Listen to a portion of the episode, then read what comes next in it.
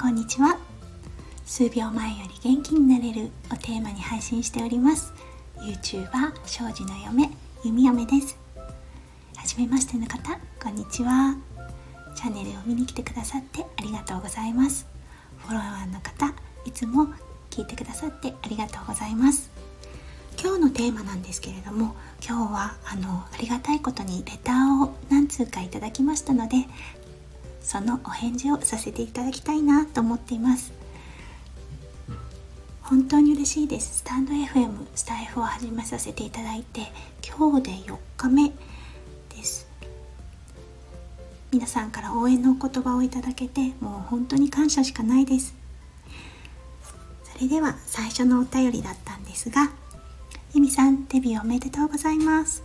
ゆみさんのお話楽しみにしています。というレターをいただきました。りがとうございます。ねえ本当に人生どこでどんな変化があるかわからないですよね。私にとってはうん前に出てくることがないだろうなと思っていたので率先して何かを始めるっていう自分がいるとは思わなかったのでこれからが楽しみです。ありがとうございます。2つ目のお便りだったんですがゆみさんありがとうございます。いつもとびきり素敵な笑顔のユミさんの優しい声まで聞けて嬉しいです。でも take, please take it easy というようなメッセージをいただきました。ありがとうございます。優しい声って言っていただいて嬉しいです。ねこの声実はね前はとてもとてもコンプレックスだったんですよねこの声。うん子供の頃にこの声でいじめられたこともあったのであんまり好きになれなかったんですけれども本当に人生どこで何があの強みになってくるかわからないですよね。ありがとうございます。そして3通目のお便りがゆみゆめさんはじめまして。えーとこちらの方は愛知県にお住まいの方ですね。えーと、20年以上腰痛と膝痛に悩まされ思うように動かずこれからの人生ももう下っていくだけしかないと思っていました。でも庄司先生に出会えてまた新しい人生に向かっていける予感がしています。今日は弓嫁さんの声に癒されてよく眠れそうです。ありがとうございました。というようなお便りをいただきました。本当にありがとうございます。もう光栄です。夫婦揃って応援していただけるなんて。ね私も庄司君に出会った時はすごい腰痛と肩こりに悩まされてたんですけれども彼の施術を受けるようになって今ではもう腰痛肩こりまああと膝痛もあったんですけれども膝痛も全くなくなってたまにねちょっとあの使いすぎて腰が痛いなっていう時はストレッチをしたりまああの正直に直してもらったりして楽にさせてもらってるのでこのレターをくださった方の力になることができてよかったです。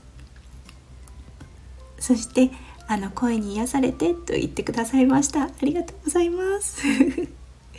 そうですね。睡眠やっぱり大事なのでぐっすり眠れることを祈ってます。ありがとうございました。そして4通目のお便りです。この方もサロンメンバーの方ですね。ワクチン接種の葛藤を見ていました。保育士をしている私自身も同じ悩みを抱えています。私も接種を必要と迫られたらどんな風に考えていけばよいのかとても共感できました。私もコロナがあったから庄司さんの YouTube に出会いました。だからワクチン接種があったから新たな出会いや経験思考が生まれるんですよね。由美さんの素敵な子育ても素晴らしくて私の元気の種の一つです。これからも楽しみにしています。というとっても素敵なお便りをいただきました。そうですね。ワクチン接種本当にあの大きな問題というか大きな悩みになってる方たちが多いと思います。この方あの保育士をされてる方なのでおそらく不敬さんからのプレッシャーもあるのではないでしょうか。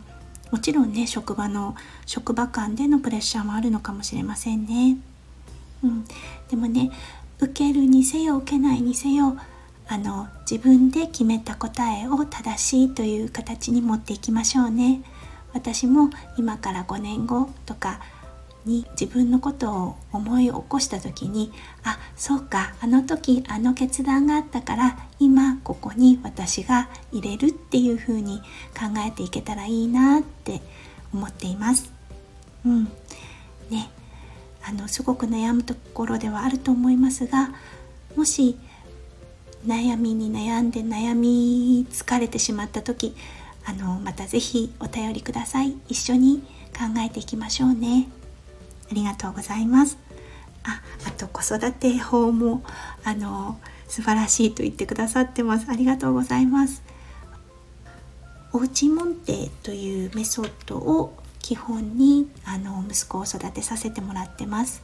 とても自由にあの自然の中で生きていけるというようなあの教育法なので田舎育ちの私にはとても合ってますし息子も体を動かすのが大好きなのでとても合ってるみたいです。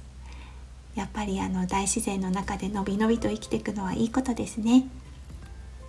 本当に素敵なお便りありがとうございました。今日4通のお便りをご紹介させていただきました。